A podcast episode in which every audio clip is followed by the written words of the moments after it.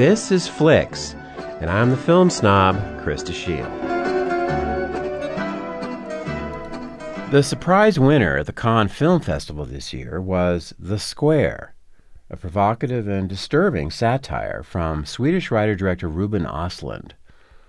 Ostlund made a splash a few years ago with an excellent little film called Force Majeure, about a man whose split second cowardice when his family is apparently threatened by an avalanche at a Swiss ski resort creates ever increasing problems.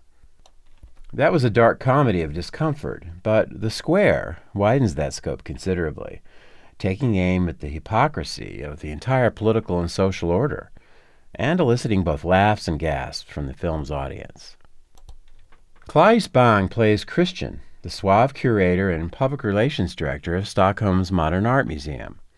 Tall, dark, and handsome, with a slick public speaking delivery, Christian is excellent at keeping the museum on the cutting edge of art world prestige, as well as keeping its wealthy donors satisfied. At one speech announcing the museum's latest high profile installation, he stops reading his prepared written remarks and talks off the cuff instead, successfully charming his audience. But in a previous scene, we've witnessed him rehearsing that very ploy in private. The latest art installation gives the film its title. The square is a 4 by 4 meter quadrant set into the plaza in front of the museum. The idea is that those standing within that small space are obligated to say yes to any person asking for help. In other words, to provide help to the best of his or her ability. There's a lot of high handed liberal rhetoric attached to the piece, which is funny because it's essentially an empty space. A couple of spiky young social media experts hired by the museum to promote the piece say it's too bland to attract much attention. Their idea of how to change that ends up causing a lot of trouble.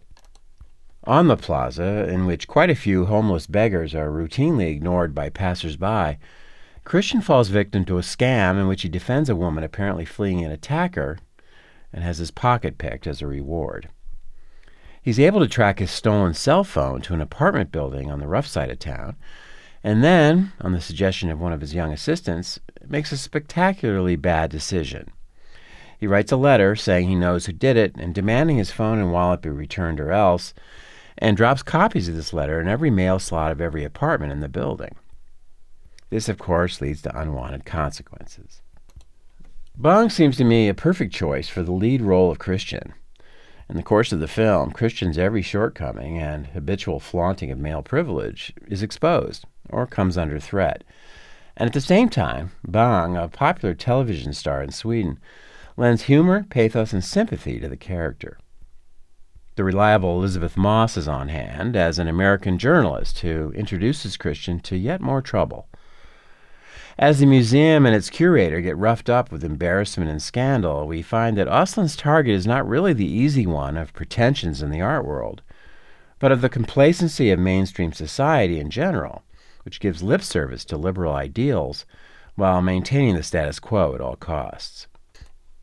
A major set piece in which a fashionable fundraising dinner is turned into a frightening ordeal by the antics of a performance artist pretending to be a savage ape like predator encapsulates the square's theme the close proximity of prosperous first world civilization and outright barbarism. But Ostlund's even handed focus on the frailty and inward confusion of human beings keeps the comedy from becoming too bitter. The Square is a challenging and invigorating provocation.